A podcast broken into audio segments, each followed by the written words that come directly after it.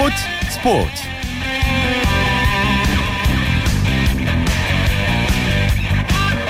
여러분 안녕하십니까? 아나운서 오승원입니다. 2015 국제빙상경기연맹 4대륙 피겨스케이팅 선수권 대회가 내일까지 서울 목동 아이스링크에서 열리고 있는데요. 캐나다의 미건 디아멜 에릭 레드포드가 4대륙 피겨 선수권 대회 페어 정상에 올랐고요. 중국의 펑청 장하오가 은메달을 팡칭 퉁지앙 커플이 동메달을 따냈습니다. 평창 동계올림픽 기대주들도 나섰는데요. 김진서 선수는 자신의 개인 프리스케이팅 최고점을 경신했고 한국 선수 중에서도 가장 좋은 점수를 올렸습니다. 자, 우리 선수들 이번 대회에서 국제 무대 경험을 쌓아서 재도약의 발판을 마련했으면 합니다. 토요일에 함께하는 스포츠 스포츠 먼저 프로농구 열기를 느껴봅니다. 월간 점프볼의 손대범 기자와 함께합니다. 안녕하세요. 네, 안녕하세요. 네, KGC가 KT와의 경기에서 정말 어렵게 3연승을 거뒀네요. 그렇습니다. 부산사직체육관에서 열린 KGC와 KT의 맞대결은 KGC가 75대 63으로 이겼습니다. 어, 이 승리로 KGC는 379일 만에 3연승에 성공한 반면에 KT는 5연패에 빠지게 됐습니다. 어, KGC는 오늘 26개의 어시스트를 기록하는 등 원활한 볼 흐름을 자랑했는데요. 네. 어, 여기에 특유의 압박 수비와 속공이 매끄럽게 연결되면서 승리를 거둘 수가 있었습니다. 오늘 KGC 인삼공사에는 어시스트 4개 이상을 기록한 선수가 무려 4명이 나왔을 정도로 팀 플레이가 잘 풀어졌습니다. 예. 자, KGC는 올 시즌에 강팀 킬러라는 얘기를 들을 정도로 아주 상위 팀에 강한 것 같아요. 그렇죠. 플레이오프 탈락은 좀 어두워진 상태지만 어, 이미 9개 구단을 상대로 한 번씩 이겼을 정도로 어, 모든 구단들을 상대로 또 좋은 경기를 보였습니다. 어, 사실 KGC 인삼공사 자체가 멤버가 좋은 팀이에요. 네. 어, 양희종과 오세근, 강병현과 박찬희 등 어, 국가대표였거나 국가대표로 활약 중인 선수들이 있고 또 최근에 가세한 조셉 테일러 선수가 어, 리온 윌리엄스의 부담을 덜어주면서 분위기가 좀 좋아졌습니다. 어, 이렇다 보니까 서로 호흡이 잘 맞고 또 수비 집중력이 받쳐주는 날에는 어, 적수가 없어 보일 정도로 조, 음. 좋은 활약 보여주고 있는데 네. 이것이 꾸준하지 못한 것이 약간 좀 아쉽습니다. 아, 그에 비하면 KT는 찰스 로드 선수의 공백이 좀 큰 것 같아요. 그렇죠. 지난 LG전에서 오른쪽 발목을 다친 찰스 로드인데요. 오늘 엔트리에는 이름이 올랐었지만 어, 경기를 뛰진 못했습니다.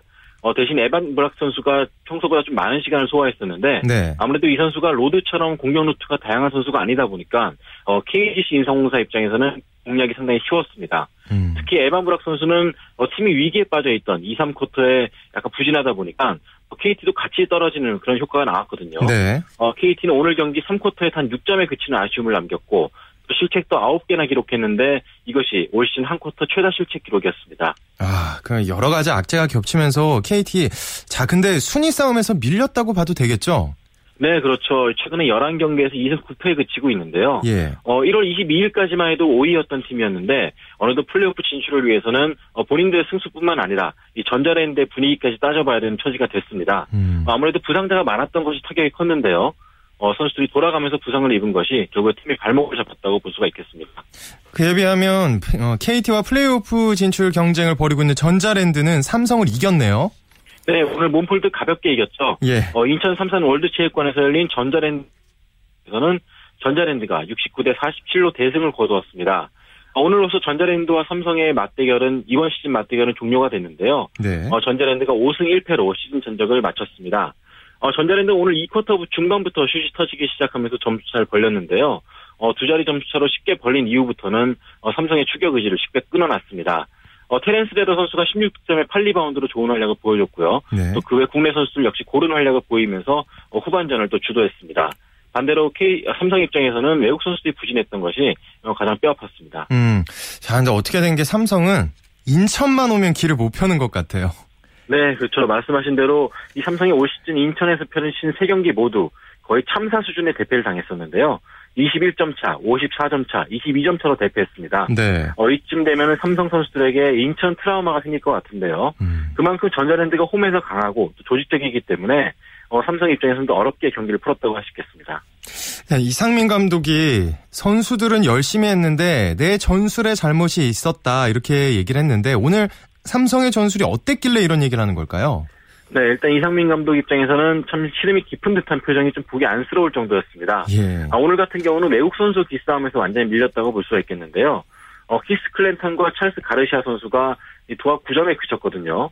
어, 두 선수에게 볼이 제때 전달이 안 됐던 것이 이상민 감독 입장에서 가장 아쉬운 부분이었고 네. 또 두 선수 역시 공을 가졌을 때 어, 국내 선수들과 조화로운 플레이를 펼치지 못했거든요. 네. 아마도 이런 부분이 패착이었던 것 같습니다. 음, 이렇게 가다가 삼성은 꼴찌 탈출이 어렵겠는데요. 네, 그렇죠. 일단 9위 KCC와의 승차가 두 경기 차인데요. 어, 추승균 감독 대행이 지휘봉을 잡은 뒤 어, 조금씩 분위기를 잘 가져가고 있지만 역시 KCC 역시 높이가 있는 팀이기 때문에 어, 이두 경기 승차를 좀 좁히기 어려울 전망입니다. 네. 어, 삼성 역시 10승 고지를 밟기 위해서는 어, 국내 선수들부터 조금 더 적극적이고 공격적으로 나서야 될 것 같습니다. 음, 또 오늘 여자부 경기 5위 하나외환과 1위 우리은행의 경기 어떻게 됐나요?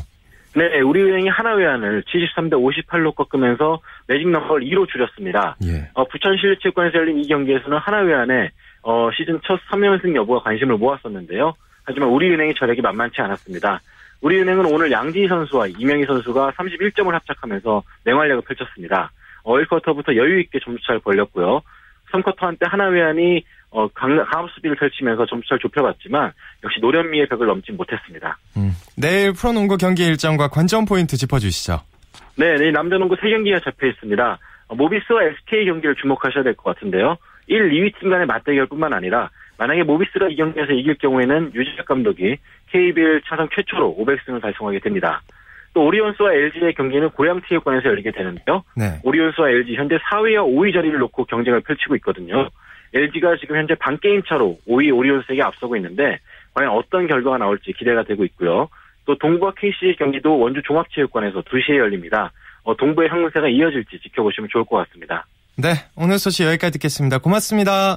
고맙습니다. 지금까지 프로농구 소식 월간 점프볼의 손대범 기자가 정리해드렸습니다.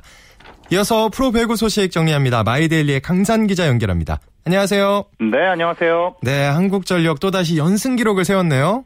그렇습니다. 한국전력의 상승세가 대단한데요. 벌써 9연승으로 올 시즌 최다 연승을 기록한 팀이 됐습니다. 네. 한국전력은 안산 상록체육관에서 열린 경기에서 OK저축은행을 3대 0으로 완파하고 9연승으로 단독 3위를 유지했습니다. 네, 최근에 프로 경기에서 농구도 그렇고 비디오 판독이 확대되고 있는데 오늘 첫 세트에서 비디오 판독이 있었다면서요? 네, 그렇죠. 한국전력이 1세트 시작부터 비디오 판독으로 흐름을 가져왔어요. 음. OK 시몬의 킥오픈이 터치아웃 판정이 나왔지만 신영철 감독이 곧바로 비디오 판독을 요청했고요. 네. 이것이 오심으로 전, 정정이 되면서 첫 득점에 성공했습니다.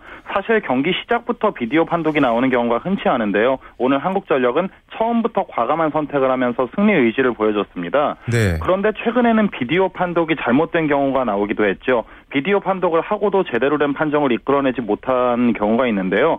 지난 2월 1일 경기가 대표적입니다. 이날 삼성화재는 레오의 공격이 터치아웃으로 점수를 얻어야 했지만 상대가 비디오 판독을 요청했고 이것이 오심으로 정정됐거든요. 네. 그런데 삼성화재의 득점이 맞았지만 비디오 판독 결과 그 결과가 뒤집힌 셈이 됐죠. 음. 이때 신치용 삼성화재 감독이 한참 터치아웃인데 아니라고 하니 답답하다고 하면서도 경기의 일부분이 이해해야 한다고 했습니다. 뭐 비디오 판독을 하게 되면 이것이 신청한 팀에게는 굉장히 큰 데미지가 갈 수 있는 만큼 신중하게 봐야겠죠. 예. 아, 어쨌든 뭐 이렇게 되면 한국전력은 지금 3인데 포스트 시즌 진출이 좀 더 가까워졌다고 볼 수도 있겠죠.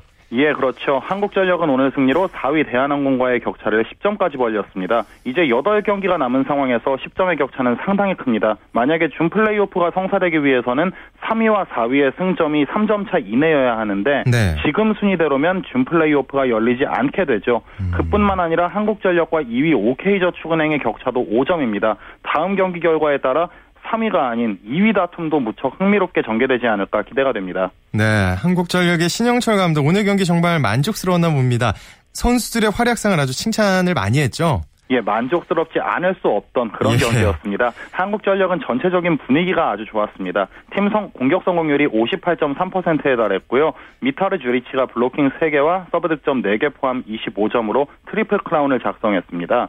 전광인도 13득점의 음. 공격 성공률이 무려 77%에 달했고요. 무엇보다 서재덕의 리시브와 권준영의 토스워크도 오늘 승리에 굉장히 큰 몫을 했는데요.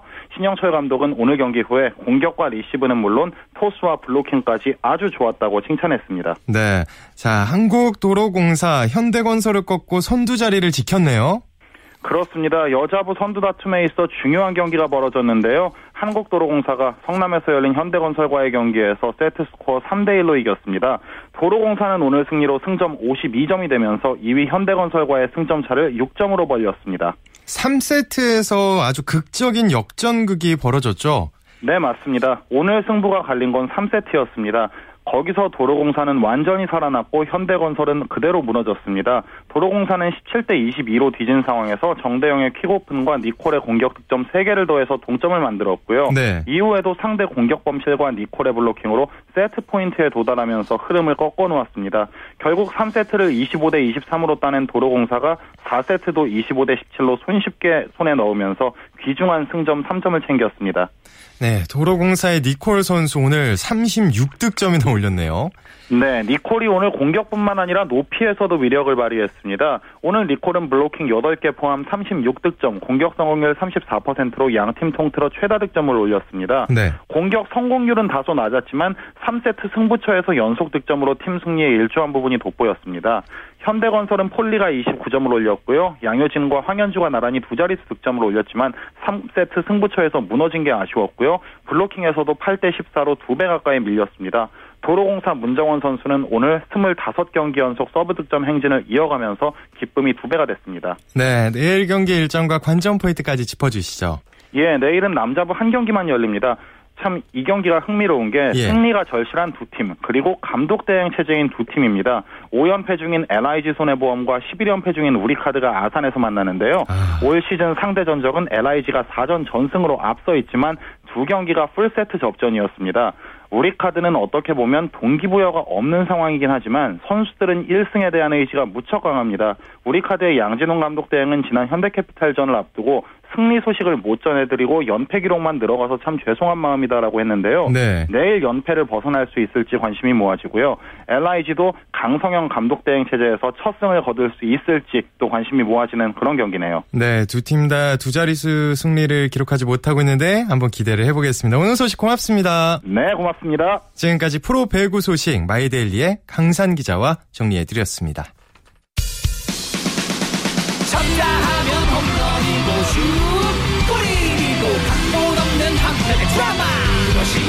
그것이 바로 손에 잡힌 우승 트로피. 목에 걸린 그 배달. 너와 내가 하나 되는 그것이 바로 그것이 바로 그것이 바로 꿈꾸던 스포츠. 꿈꾸던 스포츠. 꿈꾸던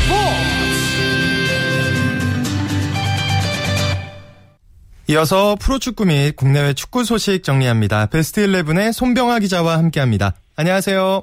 네, 안녕하세요. 네, 지난 1일이었죠. 우리 22세 이하 대표팀 심상민 선수가 우즈베키스탄 선수에게 안면을 가격당하는 어이없는 일이 벌어졌는데, 자, 이 심상민 선수를 때린 우즈베키스탄 선수가 선수 자격 정지란 중징계를 받았네요. 네. 지난 2월 1일 이 태국에서 열린 2015 킹스컵 1차전 경기 후반 우즈베키스탄의 샴시트디노프 선수가 우리 심상, 심상민 선수 얼굴을 세 차례나 가격하는 일이 일어났습니다. 네. 이 샴시트디노프 선수는 마치 권투 선수가 훅을 휘두르듯 이 심상민 선수 얼굴을 향해 무차별 편, 펀치를 날렸는데요. 우리나라는 물론이고 전 세계 축구 팬들이 정말 경악을 금치 못했습니다. 이 그런 샴시트디노프 선수에게 오늘 우즈베키스탄 축구협회가 정말 큰 징계를 내렸습니다. 이 우즈베키스탄 축구협회는 홈페이지를 통해서 샴시트디노프 선수에게 대표 선수 1년 자격 전제와 함께 축구와 관련된 행위를 일체 금한다고 발표, 발표했습니다. 예. 이로써 샴시트디노프 선수는 앞으로 1년 동안 축구 선수라는 신분을 잃게 됐습니다. 음, 자 그럼 1년이란 징계 수위를 적당하다고 볼 수가 있을까요? 뭐 우리 입장에서는 좀 아쉬울 수 있겠지만요. 예. 이 샴시티디노프 선수에게는 정말 치명적입니다. 우즈베키스탄 축구협회가 발표한 내용을 보면 대표 선수 자격 정지는 물론이고 축구와 관련한 모든 행위를 일절 금지한다 이렇게 되어 있거든요. 예. 예 이는 1년 동안 정식 경기에 나서지 못하는 것은 물론이고 축구 선수란 직업을 잃어버렸다고 할 수 있겠습니다. 음. 예, 더군다나 샴스티노프 선수 아직 어리죠. 예. 지금 시점에서 축구공을 1년 동안 만질 수 없다는 건 앞으로 해야 할 선수 생활에 치명적 약점으로 작용할 것 같습니다. 뭐 1년이란 숫자는 좀 짧아 보여도 징계 자체는 아주 무겁다고 할 수 있겠습니다. 네, 그러네요. 또 우즈베키스탄 그, 그 당시 22세 이하 대표팀 감독도 경질이 됐죠. 네. 우즈베키스탄 축구협회 오늘 이 선수 징계를 발표하면서 24 대표팀 감독으로 있었던 슈라트 마크스토프 감독도 계약에서 해제했습니다. 음. 이 마크 스토프 감독에게 선수 관리에 책임을 물은 건데요. 이 사건을 계기로 우즈베키스탄 축구가 전 세계로부터 강한 비난을 받고 있는 만큼 선수 징계와 이 감독 해임이란 초강경 수단을 선택했습니다. 우즈베키스탄 축구협회는 이번 사건에 대해서 크게 반성하고 있다면서 앞으로 대한 축구협회와 원망했던 관계가 계속 유지되길 희망한다고 전했습니다. 음, 축구에서 다시는 이런 어이없는 폭력 사건이 그것도 경기 중에요. 일어나지 말아야겠습니다. 네. 자, 사우디아라비아에서 활약하고 있는 우리 곽태휘 선수 오늘 새벽 열린 왕제 자컵 결승전에서 아쉽게도 또 준우승에 머물렀네요. 네. 네. 우리 시간으로 오늘 새벽 사우디아라비아 리야드에 위치한 킹파드 인터내셔널 스타디움에서 열린 경기인데요.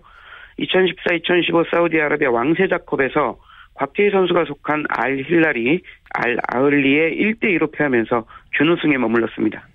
이로써 곽태휘 선수는 지난해 11월 열린 아시아 축구연맹 챔피언스리그 준우승과 올 1월 막을 내린 2015 호주 아시안컵 준우승에 이어서 이 세 대회 연속 준우승에 머물렀습니다. 네.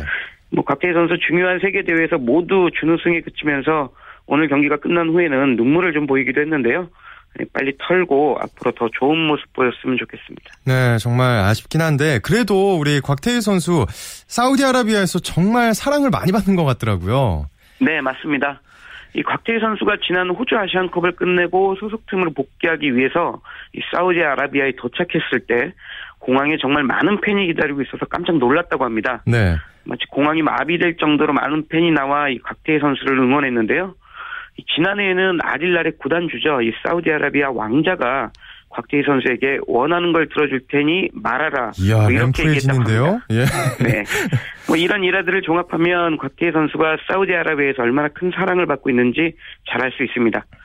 비록 최근 3연속 준우승이랑 좀 불운을 맛보긴 했지만 사우디아라비아는 물론 우리나라에서도 큰 사랑을 받고 있는 만큼 머지않아 좋은 일들이 일어날 거라고 믿습니다. 네, 저도 믿습니다. 자, 유럽 축구 얘기로 넘어가 볼게요. 오늘 새벽에 구자철 선수가 부상에서 회복해서 분데스리가 경기를 치렀죠.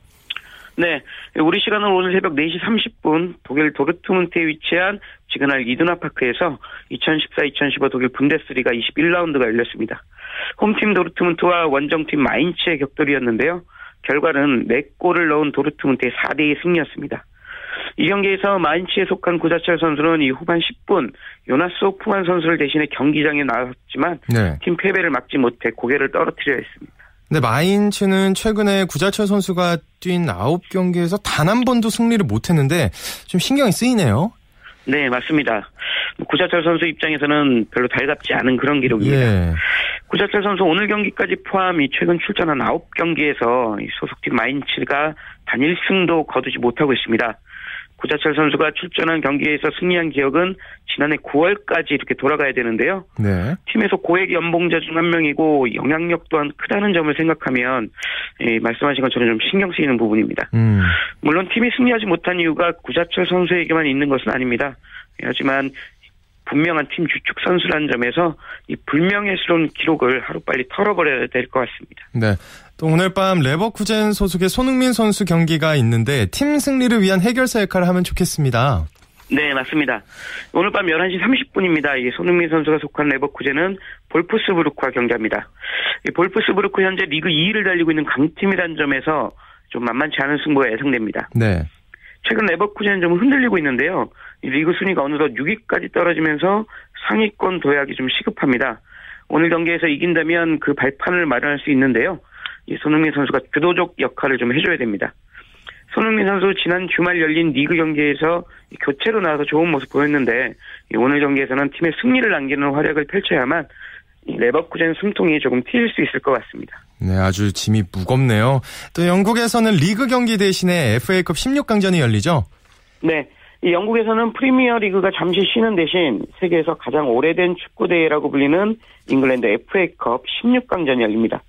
FA컵 16강전은 강력한 우승 후보죠. 이 첼시와 맨체스터 시티가 탈락한 가운데 열려서 우승 행방이 좀 묘연한데요. 네. 맨체스터 유나이티드와 리버풀 그리고 아스날 등이 우승 후보로 현재 꼽히고 있습니다.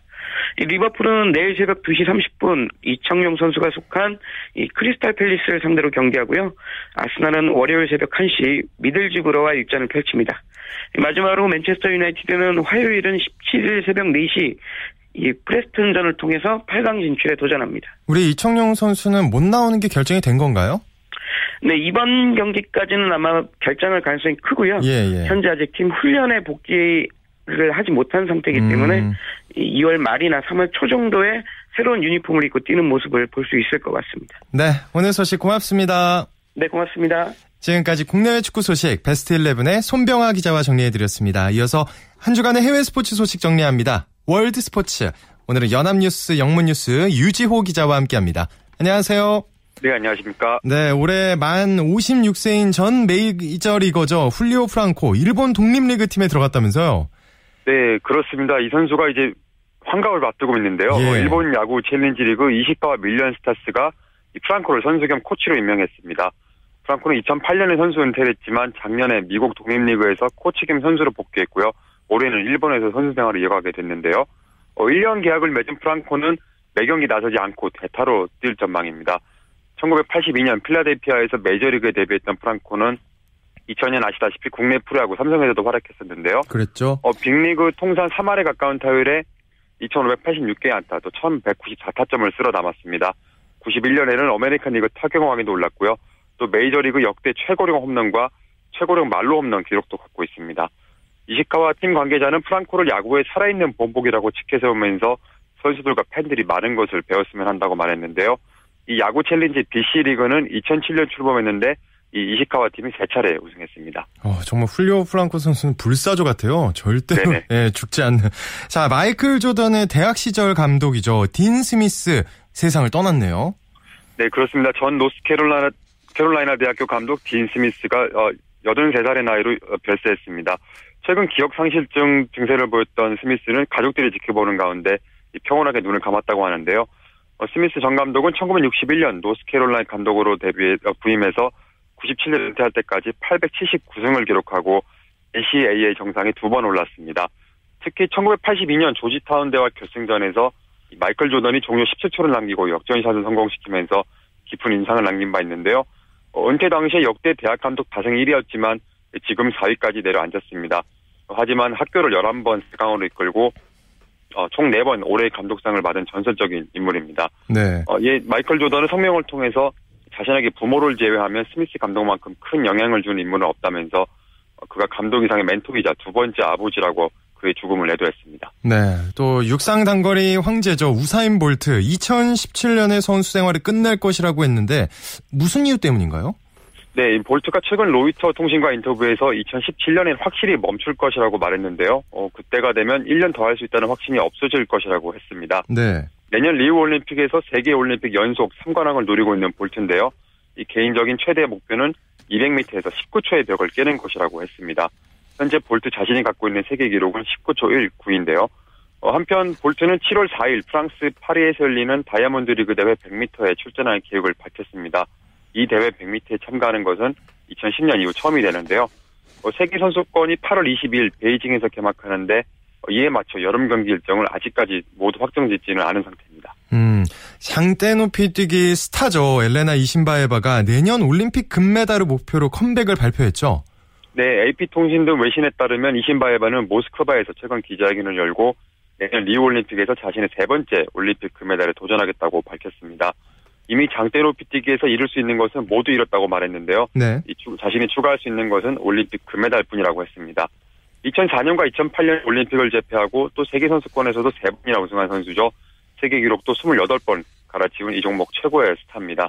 2013년 어, 모스크바 세계 선수권 우승 후에는 경기에 나서지 않고 있습니다. 지난해 출산 후 결혼식을 올려서 곧 은퇴하는 게 아니냐는 얘기도 나왔었는데요. 하지만 최근 모스크바 CSKA 육상 클럽에 선수 겸 코치로 입단, 했고요 이번에 또 공식 재도전 올림픽 재도전 의사를 밝혔습니다. 음. 뭐 다만 그는 금메달에 도전할 몸 상태가 아니라는 판단이 서면 은퇴를 할 것이라고 말했습니다. 최근에 성적 부진으로 PGA 투어 활동 중단을 선언한 타이거 우즈 곧 결혼을 할 거라는 보도가 나오고 있어요. 네, 뉴욕 데일리 뉴스 신문은 우즈가 활동 중단 의사를 밝힌 12일에 어, 여자친구인 스키 선수 린지 본의 경기를 보러 미국 콜로라도주로 이동했다고 보도를 했는데요. 네. 둘의 결혼이 임박했다는 소문이 무성하다고도 덧붙였습니다.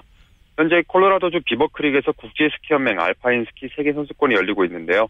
어, 본은 금요일로 예정됐던 활강 경기 출전 신청을 하지 않았습니다. 이혼 후에 우즈가 2013년 3월 본과 교제 중이라고 밝힌 바 있는데요. 미국 시간으로 내일이 또 발렌타인데이니만큼 이 둘이 결혼식을 올릴 수 있을 것이라는 추측이 아직 많이 나오고 있습니다. 네, 오늘 소식 여기까지 듣겠습니다. 고맙습니다. 네, 감사합니다. 지금까지 월드 스포츠 연합뉴스 영문뉴스부의 유지호 기자였습니다. KBS 1라디오 매주 토요일에 마련하는 정수진의 스포츠 현장 시간입니다. 자, 학점과 취업이 중요해진 대학에서 취미나 스포츠 동아리를 유지한다는 건 결코 쉬운 일이 아니죠. 그런데 이화여대 태권도 동아리는 40년 역사와 전통을 자랑하고 있다는데요. 자, 오늘은 이화여대 태권도 동아리의 연습 현장으로 함께 가보시죠.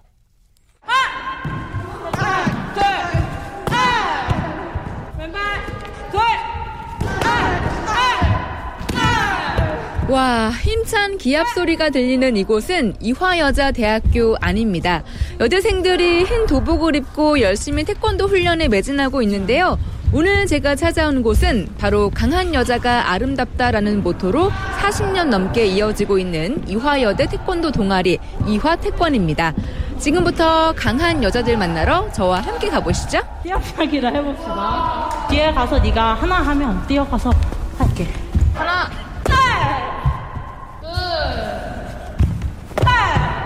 안녕하세요. 저는 이화여대 이화태권 부장을 맡고 있는 13학번 영어영문학과 권혜진입니다. 네, 지금 훈련을 열심히 해서 숨이 차서 지금 말을 하고 있는데 어떤 동아리인지 소개를 부탁드릴게요. 이화태권은 올해로 41주년을 맡고 있는 역사가 깊은 동아리고요. 강한 여자가 아름답다 라는 모토를 가진 태권도 동아리입니다. 봄에는 연무 시범이라고 학교 축제 때 저희가 1년 동안 배운 거를 시범으로 보여주는 활동을 하고요. 11월에는 전국대회라는 전국 태권도 동아리끼리 대회하는 게 있어요. 체급별로. 거기에 나가서 네, 작년에는 금메달도 하나 부원이 따오기도 했습니다. 그럴 때 뿌듯함 느끼시겠어요? 어, 그렇죠.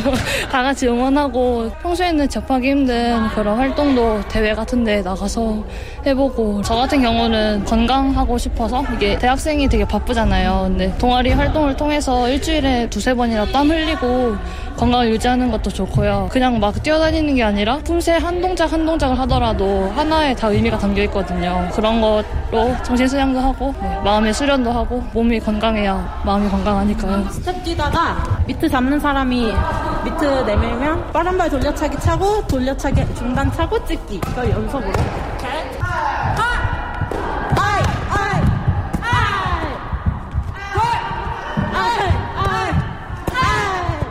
안녕하세요. 저는 이화태권 훈련부장 맡고 있는 윤현진입니다. 네, 반갑습니다. 어우, 카리스마 넘치는 모습으로 우리 부원들 훈련을 잘 시키고 있는데요. 아니, 오늘 하는 훈련은 어떤 건지 소개를 좀 해주실까요? 오늘은 그 밑으로 발차기 했고 순발력을 위해서 빠른 발 돌려차기랑 빠른 발 찍기 그 발차기 다 하고 나서는 선착순으로 갔다 오기 하고 있어요.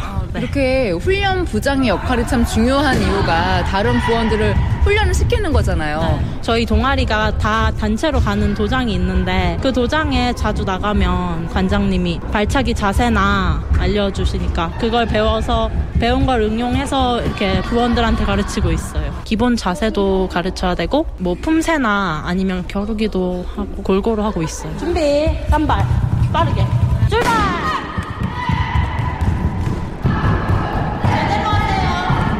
안녕하세요. 저는 이화태권 40기 부원 이민경입니다. 반갑습니다. 안녕하세요. 어, 말하는 그 투에서 어떤 칙칙함이 묻어지는데요. 원래 운동 원래 좋아했으니까 즐겁게 하고 좋은 친구들하고 사람들 만나서 그것도 굉장히 매력적인 것 같고 처음에는 이제 아무것도 몰랐는데 이제 선배님들이 자세 하나하나 잘 잡아주시고 도장에서도 좀 더 추가적으로 운동을 하면서 꾸준히 하다 보니까 그래도 많이 느는 것 같아요. 태권도 발차기나 그런 거 위주로 알고 계시 는데 이제 그거를 하기 전까지 스트레칭도 굉장히 많이 해야 되고 또 발차기를 그냥 하는 게 아니라 좀 더 정확하고 세게 하기 위해서는 이제 근력 운동도 필요해서 부수적으로 하는 그 추가 운동들이 유연성이나 근력이나 지구력 같은 것도 많이 종합적으로 훈련을 해야 되는 운동이어서 좋은 것 같아요. 저 이화태권의 김민지입니다. 작년 2학기 때 들어가지고 한 6개월 남았어요. 초보 단계라고 할 수 있나요? 나아지고 있는 중이에요. 예전에 다리가 90도 벌려졌다면 한 120도? 예전보다 발차기 할 때 미트 찰 때 딱 붙는 소리가 예전보다 나아졌어요. 착착 감기는 느낌 들어서 전부 다 다리가 많이 올라가고 칠 때도 원래 자세가 좋아야지 소리가 더 잘 나는데 그래서 소리가 잘 난다고 하는 거였어요.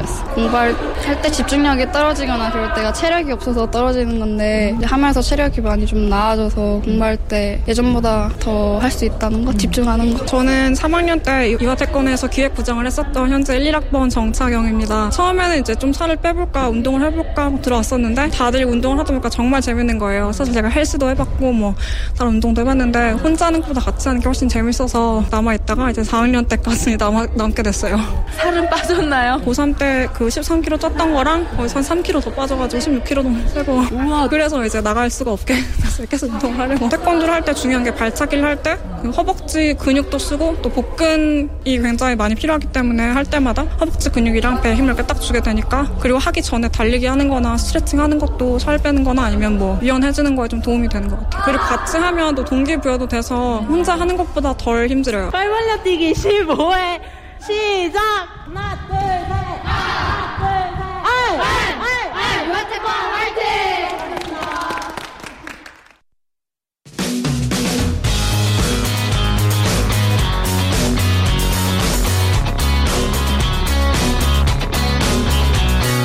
따뜻한 비판이 있습니다.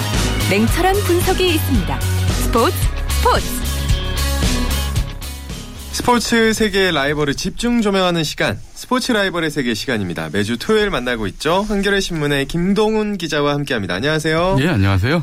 오늘은 어떤 라이벌을 소개해 주실 건가요? 예, 최근 3시즌 동안 앙숙 관계가 된 프로농구 울산 모비스와 서울 SK를 소개해 드리겠습니다. 예. 어, 두 팀은 지난 두 시즌 동안 우승컵을 놓고 치열한 경쟁을 펼쳤는데요. 이올 시즌에도 정규리그 1위 자리를 놓고 치열한 순, 순위 다툼을 펼치고 있는데 바로 내일 음. 올 시즌 정규리그 마지막 맞대결을 펼칩니다. 음. 내일 경기는 정규리그 우승의 향배를 가늠하는 중요한 일전인데 이 때문에 지상파 중계가 편성될 정도예요. 예, 예. 경기 시간도 오후 4시에서 방송 중계 때문에 오후 2시 5분으로 당겨져서 KBS 1TV가 중계를 하죠. 아주 오랜만에 중계를 하네요. 두 팀이 앙숙 관계가 된 거는 언제부터인가요? 예, SK와 모비스는 최근 두 시즌 동안 챔프전하고 플레이오프에서 잇따라 격돌했는데요. 어, 리그를 대표하는 앙숙 이렇게 자리를 잡았죠. 네. 이 모비스는 2012-2013 시즌 챔피언 결정전에서 SK의 4전 4승을 거두고 정상에 등극했습니다.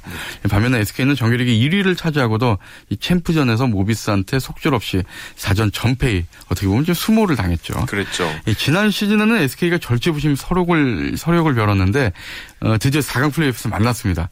하지만 이번에도 모비스가 3승 1패로 예, 챔프전에 진출했고요. 예, 내친 김에 정규리그 1위 팀 창원 LG까지 물리치고 2년 연속 모비스가 챔피언에 등극을 했습니다. 지난 시즌 지난 세 시즌 정규리그 맞대결 전적은 어떻게 되나요? 예, 챔프전과 플레이오프에서는 모비스가 웃었지만요. 이 최근 3년간 정규리그 전적은 17번 맞붙어서 SK가 9승 8패로 이 모비스의 1승도 앞서 있습니다. 예, SK는 재작년과 작년 시즌에 잇따라 4승 2패를 거뒀는데요. 예, 하지만 올 시즌에는 오히려 모비스가 4승 1패로 앞서 있습니다. 예, 특히 작년 시즌에는 SK가 1, 2, 3, 4라운드를 모두 이기면서 어, 재작년 챔피언즈 4전 전패의 수모를 갚는 듯 했는데, 하지만 이후 5, 6라운드를 잇따라 모비스한테 진 뒤에 4강 플레이오프에서도 지면서 SK가 서력에 좀 실패를 했습니다. 네. 올 시즌 SK는 모비스만 만나면 마치 챔프전이라도 치르는 것처럼 전의를 불태우고 있고요. 이 모비스는 이런 SK를 무척 부담스러워하고 있습니다. 예, 하지만 SK는 2라운드까지 모비스와 1승 1패로 팽팽했는데 3, 4, 5라운드를 잇따라 내주면서 좀 차이가 벌어졌습니다. 제가 전에 SK의 김선영 선수 인터뷰를 나가는데 정말 기분이 남다르다 그러더라고요. 모비스를 만나면. 그럼 지난 다섯 차례 맞대결을 좀 살펴주실까요? 예, 다섯 경기 모두 10점 차, 10점 차 이내 박빙의 승부였습니다. 예, 작년 10월 16일 올 시즌 첫 경기 두 팀의 맞대결이 열렸는데 어, 모비스가 문태영 선수의 활약으로 74대 64로 이겼고요. 이어서 11월 20날 어, 서울에서 두 번째 맞대결을 펼쳤는데 이때는 SK가 김민수 선수의 22득점 활약을 앞세워서 77대 68로 서력을 했습니다. 그럼 3, 4, 5차전은 어떻게 됐나요? 작년 12월에 열린 세 번째와 네 번째 대결은 SK가 이 두 번의 경기를 이겼다면 네. 두, 그 순간에 모두 선두로 올라설 수 있었습니다. 하지만 음. 잇따라 지고 말았는데 예, 특히 서울 잠실체육관에서 열린 3차전에서는 SK가 무려 19점이나 리드를 지키다가 결국 89대 88 한 점 차로 역전패했고요. 이날 경기에서 또 SK 박상호 선수가 무려 30득점이나 넣었지만 예. 결국 좀 아쉬운 패배를 곱씹어야 했습니다. 음. 울산에서 열린 4차전 역시 SK가 서력을 노렸지만 80대 70 10점 차로 졌고요.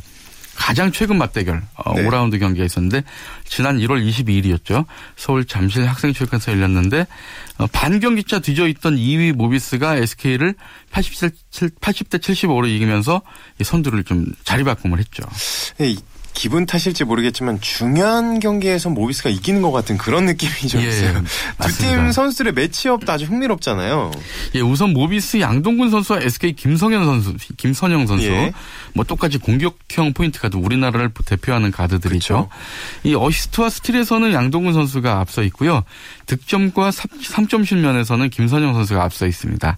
또 두 팀의 주 득점원 하면 모비스는 어, 리카르도 라, 라, 틀리프 네. SK는 에런 헤인즈인데 두 선수 모두 경기당 평균 한 20점 정도는 넣거든요. 음. 득점 랭킹 4위와 5위를 달리고 있고요. 예, 모비스 문태영 선수와 SK 김민수 선수의 혼혈 선수 매치업도 아주 흥미롭고요. 이 모비스 함지훈, SK 박상오 두 파워포워드 어, 대결도 좀 박진감 넘칩니다. 네. 자, 모비스와 SK 두 팀 감독의 지략 대결도 정말 치열한 것 같아요. 네, 그렇습니다. SK 문경은 감독이 2라운드에서 변칙 수비를 들고 나서 성공을 했거든요. 예. 그러니까 SK는 장신 선수들이 많죠. 뭐 심스, 네. 김민수, 최부경, 박상오, 박승리 뭐 이런 선수들을 활용해서 모비스의 키 작은 가드진을 무력화시킨 건데요. 음. 상대가 슛을 쏘기 전까지는 지역 방어를 폅니다. 예. 그러다가 슛이 골대를 맞고 나오는 순간부터 맨투맨으로 바뀌는 작전인데 굉장히 어려운 작전인데 아. 네. 선수들이 잘 좀 따라주고 있죠. 그러니까 키가 크고 키 큰 포워드진 매치업에 우위가 있다고 생각해서 그렇죠. 예, 예. 이 모비스 유재학 감독은 이게 이게 이제 스위칭 맨투맨이라는 건데 네. 여기에 많이 고전을 하다가 어, 포인트 가드 양동근 선수를 활용해서 이 해법을 좀 찾았습니다. 어. 이제 양동근 선수의 이제 개인기에 의한 어떤 어. 그 활로를 찾은 건데요. 예. 그리고 또 수비할 때도 수시로 모비스 유재학 감독이 변화를 주죠. 어, 특히 이제 높이 열세를 만회하기 위해서 이 상대 외곽은 버리고 골밑을 지키는 강력한 존 디펜스 이것도 변칙 존 디펜스인데 예. 이걸로 좀 맞불을 어, 놓고 있습니다. 아, 자, 그런데 두 감독이 사제지간이라면서요? 아, 그렇습니다. 네. 어, 모비스 유재학 감독, SK 문경은 감독, 어, 연세대학교 8년 선 후배 사이인데요. 네. 유작 감독이 82학번이고요. 문경원 감독이 90학번입니다. 어, 유작 감독이 91년부터 93년까지 3년간 어, 연, 연대 코치를 하고 있었는데 예. 이때 문경은 감독이 연세대 선수 아. 2, 3, 4학년이었어요. 예. 그래서 그리고 이 그래서 이제 3년간 연세대 코치와 선수로 호흡을 맞춘 것이죠. 또 2001년 프로농구 인천 SK 빅스에서는 유재학 감독과 어, 문경은 선수로 3년 동안 한솥밥을 먹기도 했습니다. 아, 아주 끈적끈적한 인연인데요. 예. 네, 오늘 소식 고맙습니다. 예, 감사합니다. 스포츠 라이벌의 세계 한겨레 신문 김동훈 기자와 함께했습니다. 오늘은 여기까지입니다. 내일 뵙겠습니다. 스포츠 스포츠.